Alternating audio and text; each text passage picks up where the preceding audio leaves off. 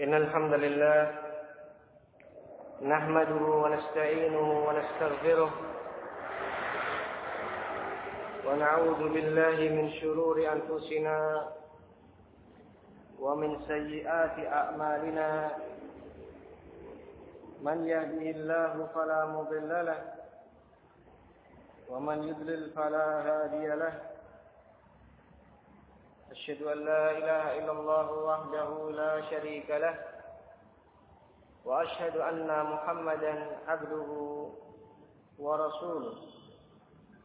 يا أيها الذين آمنوا اتقوا الله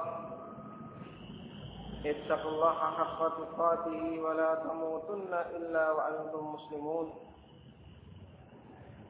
يا أيها الناس اتقوا ربكم الذي خلقكم من نفس واحدة. وخلق منها زوجها وبث منهما رجالا كثيرا ونساء. واتقوا الله الذي تساءلون به والأرحام. إن الله كان عليكم رقيبا. يا أيها الذين آمنوا اتقوا الله وقولوا قولا سديدا. يصلح لكم أعمالكم ويغفر لكم ذنوبكم.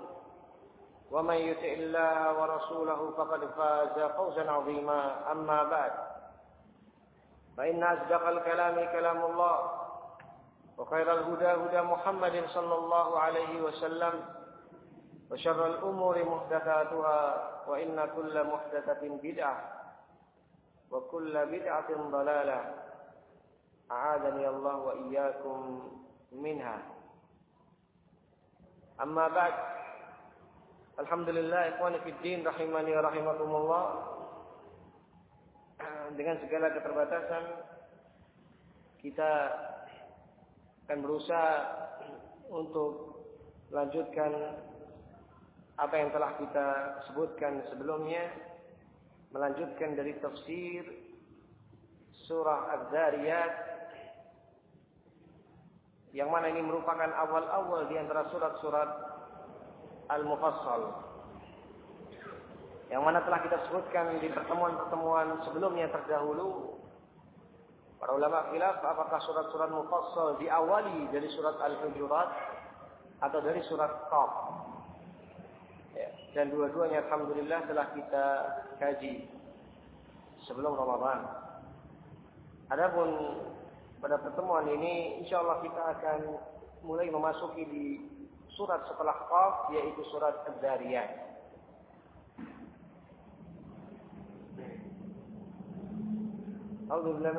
Rajim. Bismillahirrahmanirrahim. Dan terkait dengan ta'awud dan basmalah, taqaddama al-kalam telah berlalu pembahasan tentang terkait dengan hal ini. Ya. Dan basmalah merupakan salah satu ayat dari kitabullah Azza wa Jalla. Di dalam surat ini setelah basmalah Allah Subhanahu wa taala menyebutkan wazariyati zarwa falhamilati wiqra faljariyati yusra falmuqassimati amra.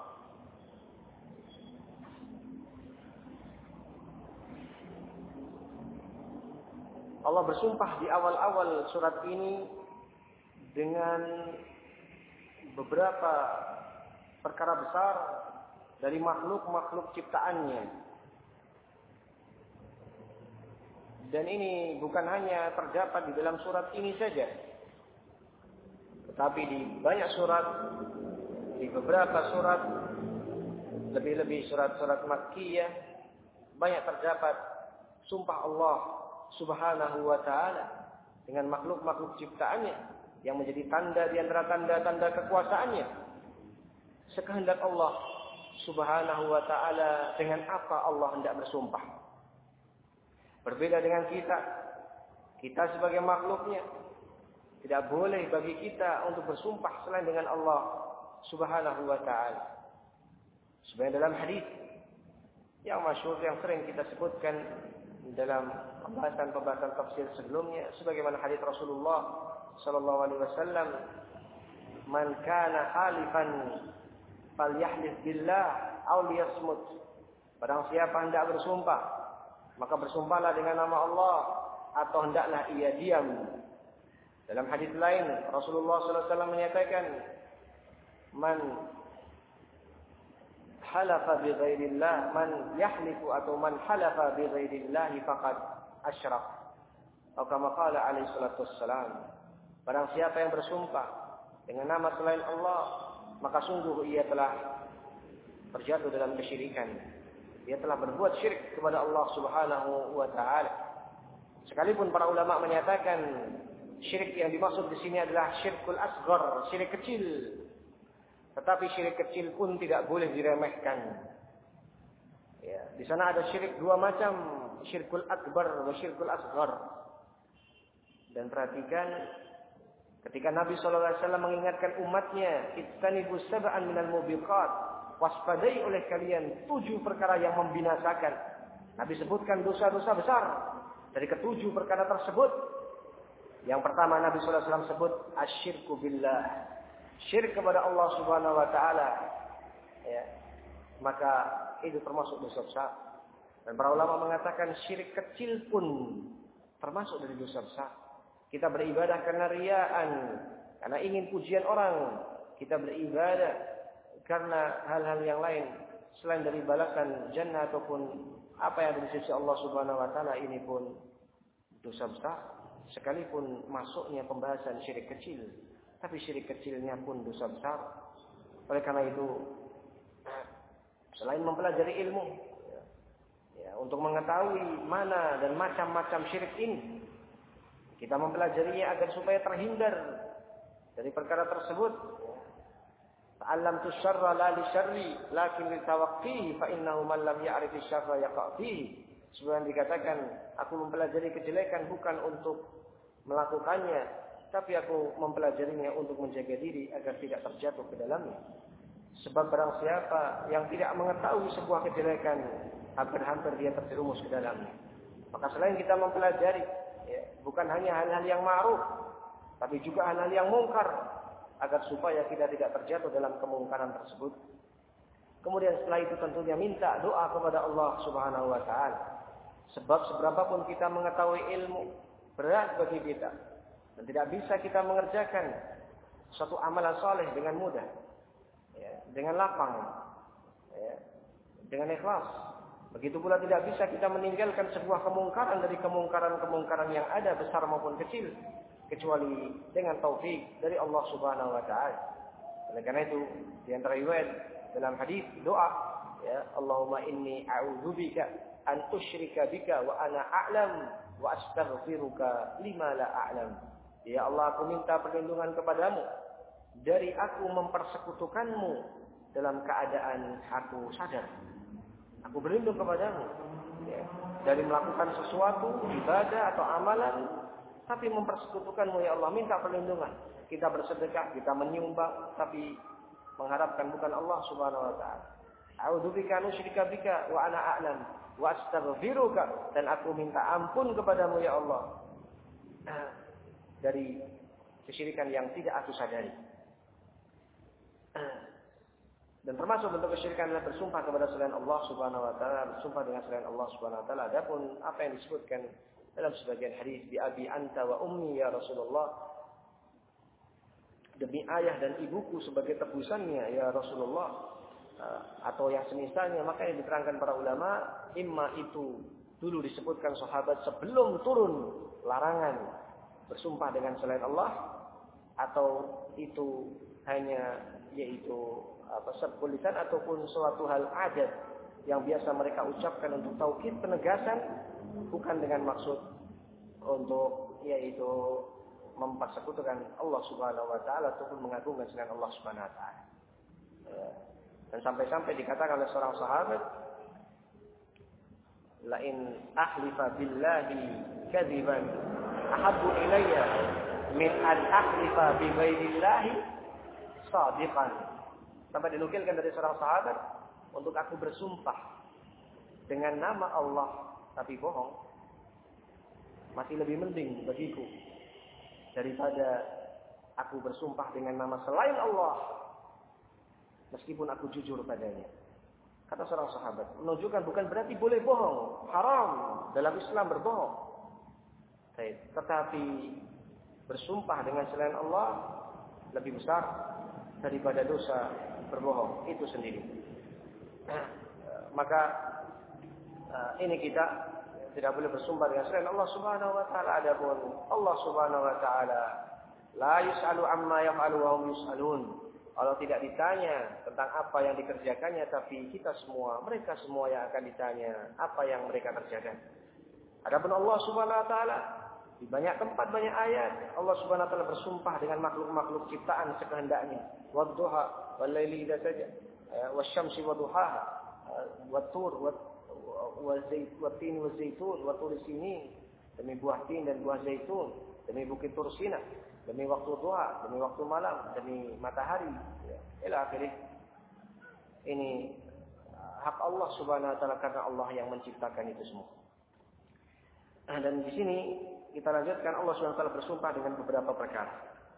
Ya, ini juga merupakan tanda di antara tanda-tanda kekuasaan Allah Subhanahu wa taala. Dan bukan hanya kebiasaan ya, dari penyebutan sumpah-sumpah ini, Allah tidak menyebutkan sesuatu yang penting setelahnya. Jadi perhatikan setelah sumpah-sumpah ini apakah wadduha wal laili idza saja ma wadda'aka rabbuka wa ma qala al akhiratu khairun laka min dan seterusnya.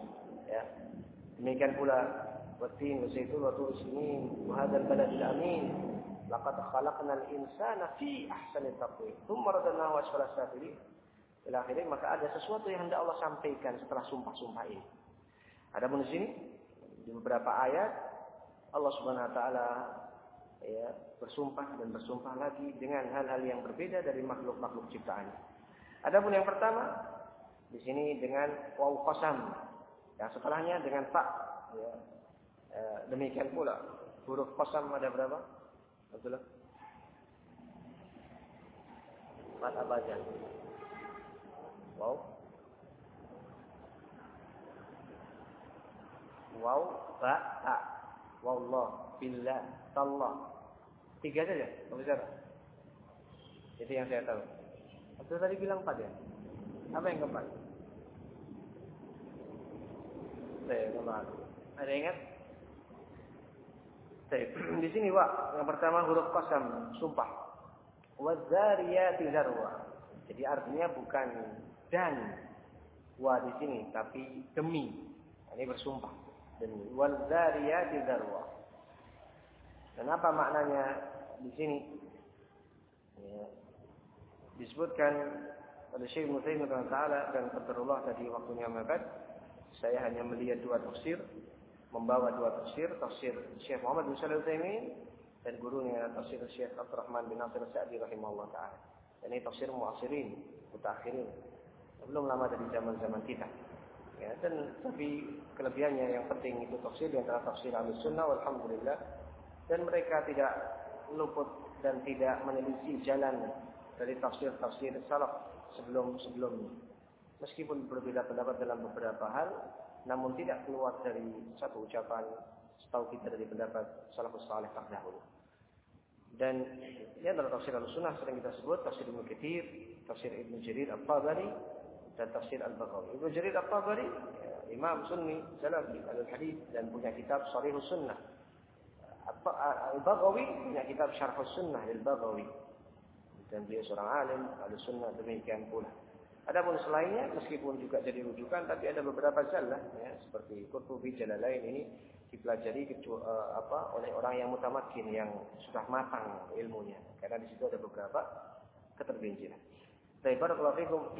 Kita lanjutkan uh, di sini kita lihat dari tafsir Syekh Muslim taala uh, disebutkan wadariyati darwa fadariyat hiya arbiyah. Dariyat adalah angin-angin tadurru turaba wa ghairat turabi. Yang dapat menghambur-hamburkan ya me, apa membuat berterbangan at-turab tanah pasir ataupun yang selain pasir bahkan.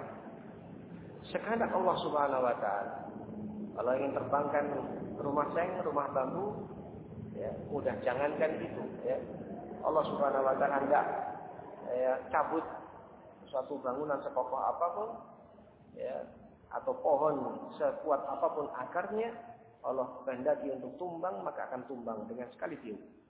Dengan seizin Allah Subhanahu wa taala. Maka Allah bersumpah di sini dengan angin. Nah, ini yang disebutkan oleh beliau makna wadzariyati zarwa yakni ardiyah tadurut turab wa turab.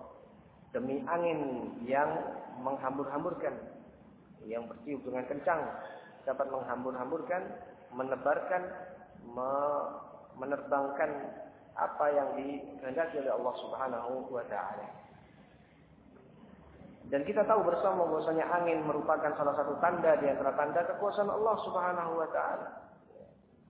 Dan angin ini bisa memberi manfaat biiznillah tentu dengan seizin Allah dan bisa juga merusak bahkan membinasakan jika Allah Subhanahu wa taala kehendaki.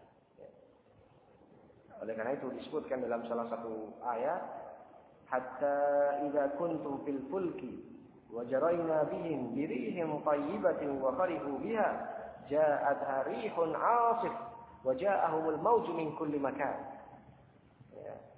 Allah ingatkan ketika kalian ada di yaitu di atas bahtera-bahtera kapal di lautan dan kapal-kapal tersebut dibawa ya oleh dihidupkan dengan angin yang baik maka salah satu fungsi angin yang baik mengembangkan layar kapal-kapal yang tidak bermesin.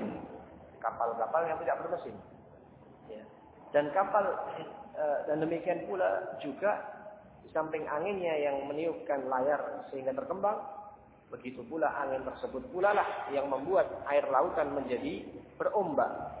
Tanpa angin tidak akan ada ombak-ombak di lautan anginnya akan tenang atau airnya akan tenang. Lautan itu tidak akan bergulung ombaknya, bahkan tidak keluar sama sekali ombaknya, tetapi dia diam, ya, tidak mengalir atau tidak bergerak sehingga bisa jadi memadaratkan ya, suatu kolam ya, seberapa pun besarnya dalam waktu yang lama tidak pernah dikuras, tidak pernah dikuras, tidak pernah ada digerakkan, diputer, diganti, maka madar. Maka laut atas kehendak Allah Subhanahu wa taala selain Allah jadikan asin dengan kadar garam yang tinggi sehingga bangkai-bangkainya pun terjaga dengan kadar garam asin yang tinggi ya. Bahkan bangkainya pun halal ya. Mait uh, hilun maitatuh. Boleh bisa dipakai berwudu ya. Dipakai bersuci begitu pula hilun maitatuh yaitu halal. Bangkainya meskipun ada pembahasan terkait dengan hadis ini ada kalam di antara ulama al-hadis. Maka laut selain Allah Subhanahu wa taala atas hikmahnya dijadikan eh, asin kadar garam tinggi begitu pula Allah Subhanahu wa taala di sini terkait dengan sumpahnya ini demi angin yang dapat menerbangkan ya sesuatu dengan kencang menerbangkan sesuatu apa yang Allah Subhanahu wa taala kehendaki. Ya, apakah itu pasir atau selainnya. Wa biha ja'at harihun 'asif.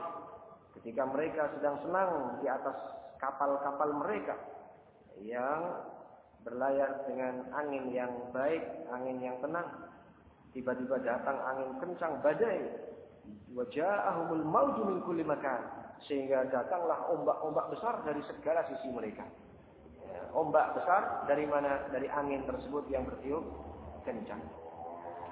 Maka ini ya, angin dapat bermanfaat menimbulkan ombak kecil, tapi juga ketika pasang bahkan bisa menimbulkan menghancurkan rumah-rumah penduduk atau yang di tepi-tepi pantai atau menenggelamkan kapal-kapal yang ada dan berbagai macam apa yang Allah Subhanahu wa taala kehendaki.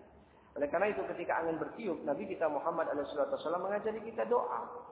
Sebagaimana disebutkan sifat Nabi SAW karena yazkurullah fi kulli ahyani. Nabi alaihi wasallam itu ingat kepada Allah di setiap waktu beliau. Mau masuk rumah, keluar rumah, mendatangi keluarganya, ketemu orang, salam, dan bersin, dibalas, alhamdulillah. Mau masuk kamar mandi, keluar kamar mandi, ya, turun hujan, selesai hujan, bertiup atau uh, datang petir, dia doa. Begitu pula angin. Termasuk doa-doa ya, yang dinukilkan dari beliau Eh, terkait dengan uh, ini yaitu angin Allahumma inni as'aluka khaira hadzal wa khaira ma fiha wa khaira ma ursilat bih wa a'udzu bika min syarriha wa syarri ma fiha wa syarri ma ursilat bih. Ya Allah, aku meminta kepadamu kebaikan angin ini dan kebaikan apa yang ada di dalamnya dan uh, atau efek kebaikan dari sebab apa angin ini diutus. Yang diutus untuk apa? Allah Subhanahu wa taala jadikan angin ini. Minta kebaikan-kebaikan, manfaat-manfaat yang ditimbulkan dari angin. Ya. Dan itu banyak sekali. Dengan angin, ya kipas angin berputar, ya. Demikian pula dengan angin, pakaian bisa terbantu untuk cepat kering, ya. Dengan angin, ombak-ombak lautan pun bergulung, ya. Dan mungkin masih banyak lagi di balik itu yang ilmu kita terbatas tentang hal, -hal tersebut dari manfaat-manfaat angin yang bisa dimanfaatkan oleh manusia. Baik. Maka Nabi SAW minta kebaikan-kebaikan dari angin tersebut. Ya. Bahkan sebagian rumah, sebagian uh, hewan pun ketika hanya panas saja, tidak ada tiupan angin, kurang ventilasi, ya terkadang uh, tidak ada pergantian udara. Sebagian menyebutkan itu lebih berpotensi menumbuhkan virus, penyakit, dan seterusnya. Maka Nabi SAW minta doa kepada Allah, minta kebaikan dari uh, pengaruh angin dan apa yang dibawanya. Dan sebaliknya Nabi SAW berdoa berlindung wa a'udzubika min syarriha wa syarri ma fiha wa syarri ma ursilat bih. Aku minta perlindungan kepadamu ya Allah dari kejelekan angin ini, kejelekan apa yang dibawa oleh angin ini dan kejelekan yang ditimbulkan setelah angin ini. Ya, ini angin ini ya ketika maksudnya adalah angin badai angin kencang dan mungkin atau membawa angin tersebut membawa virus atau membawa hal-hal yang tidak baik atau menimbulkan efek dampak ya memporak-porandakan rumah atau yang semisalnya maka seorang berlindung bila ketika melihat angin kencang di hujan yang deras seorang muslim berdoa meneladani Nabi Shallallahu Alaihi Wasallam. Ini wadariyat Allah bersumpah dengan angin tersebut. Yang Allah kehendaki ya bisa satu tanaman, satu ladang panenan tidak menjadi panen, rusak semuanya dengan tiupan angin bisa. Pak asbah hashiman tadruhur riyah. Kata Allah Subhanahu wa taala, disangka sudah dekat panen, besok paginya akan dipanen, ternyata Allah kehendaki diporak pendarakan dengan angin hancur semua. Pak asbah hashiman, yakni rusak binasa hashiman tadruhur riyah, diporak-porandakan oleh angin ya yang kencang yang sangat besar. Ai kata Syekh Utsaimin tufarriqu fi amkinatin muta'addidah. Sehingga menyebar-nyebarkannya ke, ke banyak tempat, berhamburan semuanya, bubar. Tidak jadi bisa dipanen. Maka ini termasuk tanda di antara tanda kekuasaan Allah Subhanahu wa Yang kedua, fal hamilatu. Disebutkan oleh Syekh eh, Ibnu Taimiyah taala al-muradu biha as-sahab. Yang dimaksud dengannya adalah awan demi yang membawa ya, sesuatu yang berat tahmilu ilmiah yaitu air muwakkar membawa air yang yang banyak air musqalah muhmalah yang dibawa oleh awan tersebut dan berat maka ini ada kaitannya dan ada hubungannya dengan angin yang sebelumnya di antara faedah angin adalah membawa awan meniupkan awan tersebut bertiup ke arah mana Allah Subhanahu wa taala kehendaki untuk turun hujan. Mungkin awan pekat di atas kita. Tapi ketika Allah kehendaki tidak turun hujan di sini, maka Allah tiupkan anginnya dan angin tersebut mendorong atau membawa awan tersebut ke tempat-tempat yang Allah kehendaki turun hujan, maka di sana akan turun hujan bismillah taala. Alhamdulillah wiqra. Hamilah yani yang membawa yang membawa sesuatu yang berat, yang yang dimaksud adalah air dengan kandungannya yang ada di dalam kandungan awan-awan tersebut dibawa. Dan Allah menyebutkan di ayat yang lain memperjelas wallazi yurikumul barqa khaufan wa tama'a wa yunshi'us sahabat. Dialah Allah yang memperlihatkan kepada kalian al-barqa. Al-barq petir khaufan wa tama'a agar supaya membuat kalian takut dan berharap. Kaufan takut akan adabnya Allah, berseru yang keras yang kencang.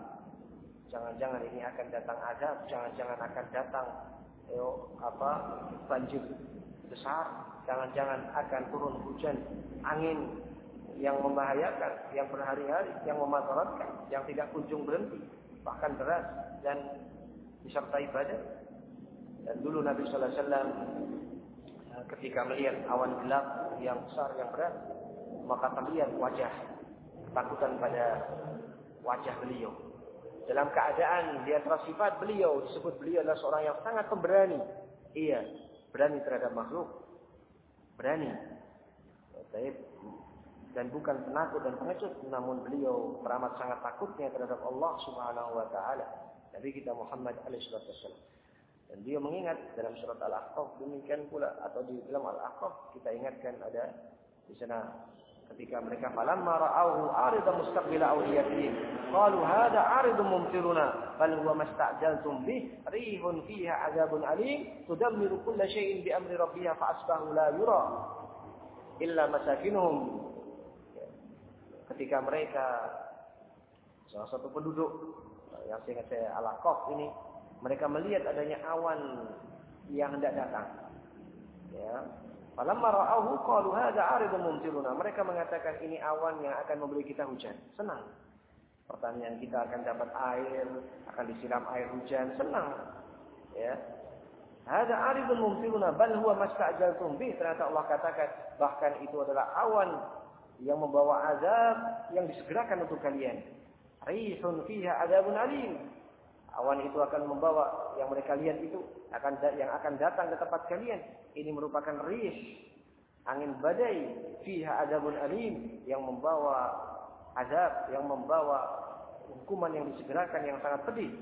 Tudammiru kulla syai'in bi amri yang akan menghancurkan, memporak-porandakan segala sesuatunya yang diperintahkan oleh Allah Subhanahu wa taala dengan perintah Allah Subhanahu wa taala. Fasbahu la yura illa masakinu sehingga jadilah tidak lagi terlihat mereka semua hidup. Tidak lagi nampak mereka sebagaimana sebelumnya. Kecuali hanya tinggal tersisa puing-puing rumah mereka. Hanya tinggal tersisa tempat-tempat tinggal mereka. Ya, tidak lagi mereka yang bersenang-senang uh, dan uh, terlihat senang menyangka uh, awan tersebut hanyalah hujan yang akan menyuburkan ladang-ladang pertanian mereka. Dan ini semua mengingatkan kita semua ya terlebih yang bertani dan bertanam juga uh, hendaklah mengingat tentang hak Allah Subhanahu wa taala. Jangan hanya sibuk di sawah dan di pertanian, boleh. Tetapi janganlah lupakan hak-hak Allah Subhanahu wa taala. Datang waktu salat, tinggalkan. Sesibuk apa pun tinggalkan dan laksanakan salat. Kembali lagi silahkan ke ladang dan jangan tinggalkan uh, syariat Allah Subhanahu wa taala. Dan betapa banyak umat-umat terdahulu yang mereka silau dengan kemewahan dan nikmat-nikmat duniawi. Yang Allah bentangkan untuk mereka namun tidak menjadikan mereka semakin bersyukur mereka berfoya-foya dan lupa akan Allah Subhanahu wa taala. Maka lihat ya kesudahan mereka adalah keburukan dan kecelakaan. Kebinasaan apakah adab yang disegerakan di dunia ataukah adab yang menanti mereka di akhirat? Nanti waliyadzubillah Falhamilati biqra. Disebutkan di sana tadi, dialah Allah yurikumul barqa khawfa wa tama'a. Ya. Yang memperlihatkan petir dan itu sebagai bentuk menakut-nakuti. Orang takut kepada Allah Subhanahu wa taala, wa tama'a, tapi juga berharap kepada Allah Subhanahu wa taala. Ya, berharap kebaikan dari sisi Allah Subhanahu wa taala, berharap diampuni oleh Allah, berharap kepada Allah Subhanahu wa taala yang baik. Dan Eh, demikian di antara contoh uh, uh, ketika mendengar petir Nabi sallallahu alaihi pun berdoa ya, subhanalladzi sab apa? Yusabbihu ar-ra'du bihamdihi wal malaikatu min khifatihi yusabbihu ar-ra'du bihamdihi wal malaikatu yusabbihu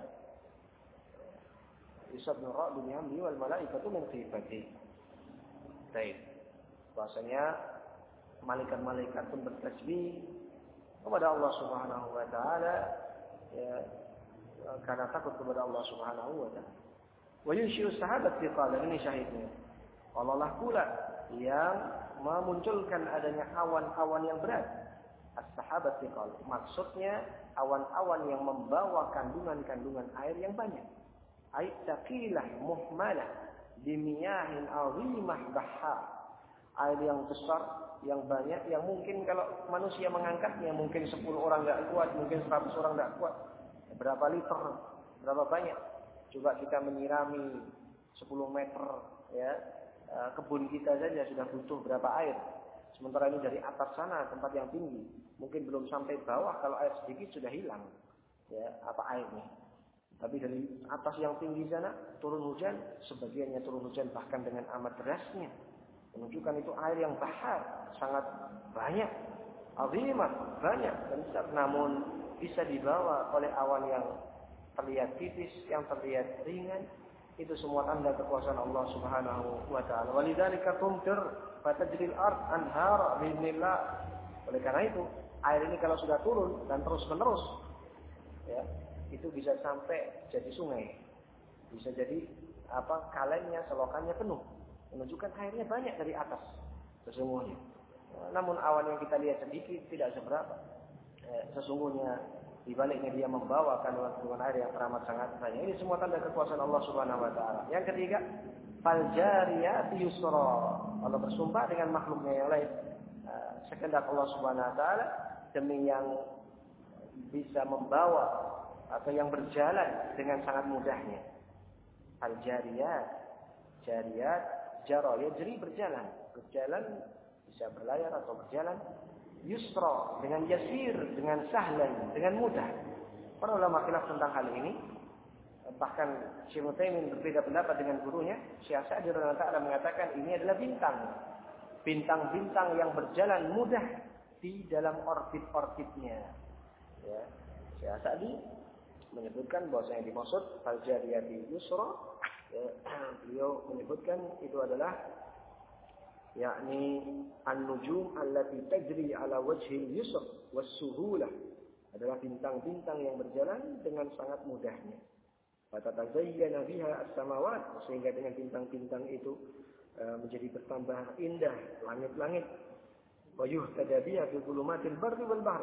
Dengan bintang-bintang itu pula dapat dijadikan petunjuk bagi orang yang berjalan di kegelapan malam, di daratan maupun di lautan, meskipun tanpa kompas. Dia melihat bintang ini arah utara, ini arah selatan. Dia antara hikmah Allah ciptakan bintang. Wa yantafi'u bil itibar biha dan dapat bermanfaat dengan mengambil ibrah dengan hal tersebut. Berjalan dengan mudahnya dalam orbit-orbitnya ini sebenarnya Allah menyatakan fal jariyati yusra yakni bintang-bintang. Ada musyrik taala mengatakan fal jariyati yusra, beliau mengatakan Hunna as-sufun. Al-jariyat itulah kapal-kapal. Sufun jamak dari safina. Yusra aisu bisuhula. Yaitu berjalan dengan mudahnya. Ya. Dan beliau berdalil dengan ayat yang lain. Subhanallah. Jadi menafsirkan ayat. Yang pertama menafsirkan ayat satu dengan ayat yang lain. Ini yang pertama. Yang kedua menafsirkan ayat dengan hadis-hadis Rasulullah Sallallahu Alaihi Wasallam.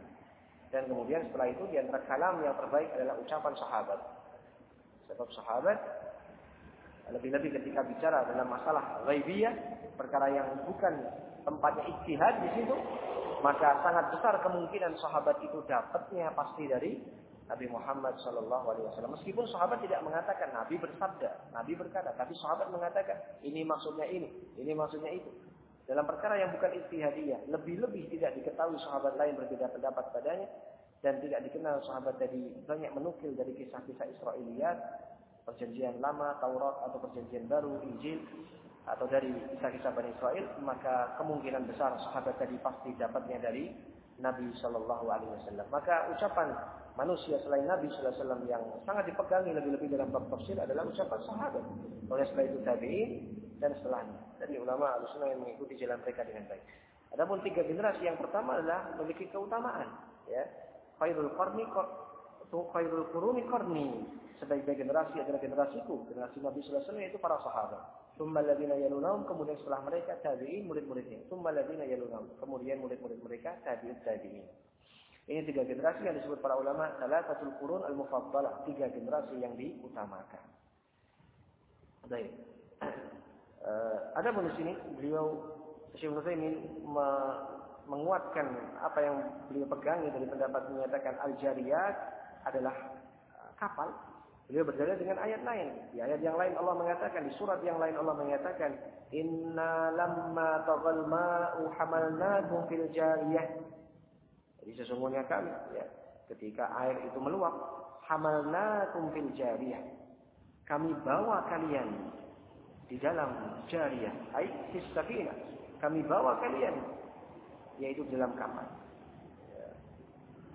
Dan dulu Nabi Nuh alaihissalam ketika air itu meluap, banjir besar, banjir bandang, banyak yang tenggelam. Bahkan sampai pun putranya ketika diminta bapaknya, Ya bunayyarkam ma'ana, wala takum ma'al musyrikin atau kafirin. Wala takum ma'al kafirin. Ya. Wahai anakku, naiklah ke atas kapal bersama kami. Ya bunayyarkam ma'ana, naiklah bersama kami.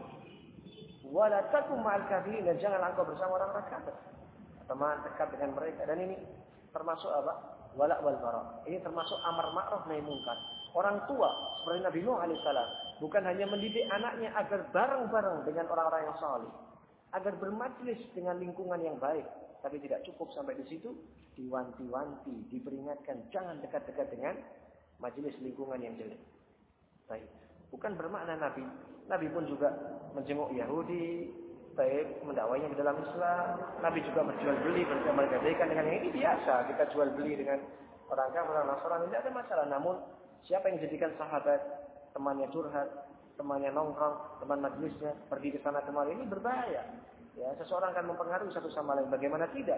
Seorang penggembala saja yang menggembala kambing dengan menggembala unta dalam waktu yang lama bisa berbeda wataknya. Karena perlakuan yang berbeda ini terhadap kambing butuh ketelatenan. Karena tiap nabi sebelum menggembala umat yang menggembala kambing dulu. Maka dikatakan dalam hadis sahih, ma ba'atallahu nabiyyan minal anbiya illa wara'al ghanam. Tidaklah Allah utus seorang nabi pun kecuali pernah menggembalakan kambing. Tidak Nabi Muhammad, tidak Nabi Isa, tidak Nabi Musa. Namun ashabul ibil, al-ghildah ma ashabil ibil. Warif wali ma ashabil ghanam. Ya. Para penggembala unta kekerasan, kekakuan, kasar ada pada para pengembala unta. Tapi kelembutan, ketelatenan, ketelitian ada pada para pengembala kambing kata Nabi Sallallahu. Disebutkan oleh para ulama, orang lama bermajlis memperlakukan menyikapi dengan ini pun bisa terpengaruh apalagi terhadap yakni manusia apa Allah namun bagaimana kita berusaha untuk mencari ilmu agama Allah Subhanahu wa taala, minta doa kepada Allah Subhanahu wa taala agar senantiasa kita memperbaiki diri dan memperbaiki diri. Dan kembali ke situ, Nabi Nuh alaihissalam ketika di atas kapal dan anaknya kemudian mengatakan, "Sa'awi ila jabal ya'simuni minal ma'." Aku akan naik ke atas gunung yang akan menjagaku dari air. Dia mau naik ke tempat yang tinggi. Yang secara logika air tidak akan mencapai tempat yang tinggi. Maka ayahnya mengatakan, "La asimal yauma min amrillah." Tidak ada sesuatu pun hari ini yang dapat menjaga dari ketentuan Allah Subhanahu wa taala. Semua tenggelam. Allah Subhanahu wa taala ingatkan nikmat dan kami pernah angkat kalian, kami bawa kalian wa hamalnakum fil jariyah atau hamalnakum fil jariyah. Kami bawa kalian di atas jariyah, ai fis di atas kapal. Dan sunnah mengikuti sunnah Rasul, ajaran Rasul, kata para ulama, Termasuk di sunnah berpegang teguh dengan ajaran Rasul. Kasafinatin Nuh. Seperti sunnah kasafinatin Nuh. Seperti kapalnya Nabi Nuh. Man bahan aja. Siapa mau naik ke atasnya akan selamat. Wa malam yarkabha halak. Siapa tidak mau ikut naik ke atasnya akan binasa. Di ayat yang selanjutnya, yang keempat, Allah Subhanahu wa taala bersumpah masih bersumpah dengan makhluk-makhluk ciptaannya yang dikehendakinya. Fal muqassimati amra. Dan demi yang membagi-bagi urusan dan yang membagi-bagi perintah. Yang dimaksud di sini disebutkan Syekh Taala humul malaikah. Mereka adalah para malaikat. Muqassiman, qassama yuqassimu, membagi-bagi. Amra yani allati tuqassam al-amr ay syu'unul qalb dimaksud perintah di sini perintah dari Allah yaitu syu'unul khalq terkait dengan urusan-urusan para makhluknya, makhluk Allah Subhanahu wa taala. Ya. Wa yutamal an yakuna dan mungkin yang dimaksud demikian pula amr ay di amrillah dengan perintah Allah Subhanahu wa taala. Wal makna sahihun ala kilal takdirain. Dan menurut dua takdir ini atau dua uh, tafsiran ini dua-duanya pun maknanya benar. Fal muqassimati amra dan demi makhluk yang membagi-bagi dengan perintah Allah. yakni para malaikat yang mereka membagi-bagi urusan ini menurunkan wahyu, yang ini menurunkan hujan, yang ini menumbuhkan tanam-tanaman, yang ini melakukan aktivitas dan kegiatan-kegiatannya itu dengan amr, dengan perintah dari Allah Subhanahu wa taala. Dan demikian pula disebut amran terkadang yakni sya'nan. Syu'unul khalq. Yang dimaksud adalah membagi-bagi sebagai maf'ul bihi. Membagi-bagi apa? Al-muqassimat meskipun isim fa'il beramal amalan fi'il bisa. Dan amran sebagai maf'ul bihi. Bisa. Al-muqassimati amran. Dan mereka yang membagi-bagi yakni urusan. Baik. Dan dengan makna keduanya ini Allah alam yakni bisa sebenarnya disebutkan oleh Syekh Allah Taala dan kedua-duanya benar para malaikat bagi-bagi urusan makhluk tapi itu tidak dengan sekehendak mereka tapi itu dari perintah Allah Subhanahu wa taala. Dan malaikat jumlahnya banyak. Dan uh, pendapat yang sebagaimana disebutkan uh, dari kitab-kitab uh, usul i'tiqad sunnah terkait dengan rukun iman yaitu iman terhadap malaikat menyebutkan bahwasanya kita mengimani malaikat ala wajhil ijmal wa tafsil. Kita mengimani malaikat yang pertama secara global dan yang kedua secara rinci. Adapun yang secara global kita mengimani adanya malaikat-malaikat Allah Subhanahu wa taala yang banyak yang kita tidak tahu jumlahnya. Kenapa? Karena Allah mengatakan wa ma ya'lamu junuda rabbika illahu dan tidak ada yang mengetahui jumlah tentara Rabbu kecuali hanya dia. Dan Nabi Muhammad SAW dalam perang Badr Kubra, ya, Allah Subhanahu wa taala sebutkan dalam Al-Qur'an Allah perbantukan dengan ribuan malaikat yang tidak terlihat membantu Nabi SAW dalam Badr Al-Kubra. Begitu pula di sana ada malaikat sayyahin yang berkeliling berjalan mencari hilaf ketika majelis ilmu di rumah dari rumah-rumah Allah. Begitu pula mengiringi seorang talibul ilm yang rehlah uh, keluar dari daerahnya mencari ilmu syar'i ya, dan begitu pula para malaikat yang ya, tabau ajnihataha di talibul ilm ridwan bima yasna merendahkan sayap-sayapnya kepada talibul ilm penuntut ilmu syar'i karena ridha dengan apa yang mereka cari. Begitu pula para malaikat yang bertasbih, beribadah dan tidak ada setiap jengkal langit sebenarnya dalam hadis kecuali ada malaikat di situ yang beribadah kepada Allah, tak sujud, tak tasbih. Betapa banyaknya jumlah malaikat Allah Subhanahu wa taala. Termasuk yang menguatkan hal ini hadis dalam Muslim, saya Muslim. Di sana ada Baitul Ma'mur, rumah dari rumah Allah, masjid seperti Ka'bah yang disebutkan itu yaitu segaris dengan Ka'bah. Dan itu Ka'bahnya penghuni langit, malaikat. Dan itu hadisnya sahih. Dalam Sahih Muslim bahkan. Ya ada di langit. Ya dan mereka tawaf. Dan mereka apa beribadah di sana. Dan disebutkan oleh Nabi sallallahu alaihi wasallam yadkhuluna uh, fihi malaikah tadkhulu fihi malaikah sab'una alfan minal malaikah ya 70 ribu setiap harinya masuk malaikat padanya dan tidak kembali lagi kedua kali menunjukkan betapa banyaknya malaikat-malaikat Allah Subhanahu wa taala dan itu faedahnya pun banyak di samping mendorong seseorang memperbesar keagungannya terhadap Allah Subhanahu wa taala, pengagungannya terhadap Allah Subhanahu wa taala. Jika malaikat sedemikian banyak yang menciptakan tentu lebih maha agung. Begitu pula kekuatan malaikat yang jauh ya, yang sementara jin sebagiannya diberikan kekuatan tertentu lebih malaikat maka demikian kuat. Dan di sana ada malaikat malakul jibal yang terkait dengan urusan gunung-gunung pernah menawarkan kepada Nabi Muhammad SAW ketika Nabi disakiti di Taif diejek oleh anak-anak kecil, dilempar dengan batu bebatuan ketika dakwah. Ya, sehingga zaman Nabi SAW dakwah lebih-lebih di awal-awalnya, sebelum masa-masa akhir datang utusan-utusan ke Madinah, Nabi datangi. Hukum asal ilmu, al ilmu yu'ta walayati. Ilmu itu didatangi dan tidak diminta datang. Kita yang cari, kita yang butuh. Tetapi ketika belum bisa, ya maka kita yang mendatangi.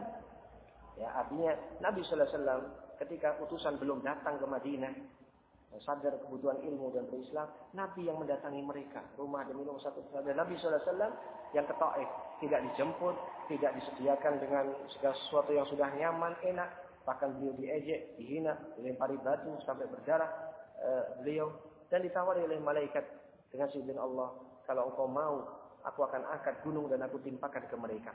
Nabi menolak, bal arju, bahkan aku berharap mereka kelak an yukhrijallah min aslabihim kelak nanti Allah akan mengeluarkan dari tulang-tulang sulbi mereka anak keturunan yang beribadah kepada Allah semata. Nabi mengharapkan anak keturunannya mereka nanti kuat berislam, beribadah kepada Allah Subhanahu wa taala. Kesabaran Nabi alaihi wasallam.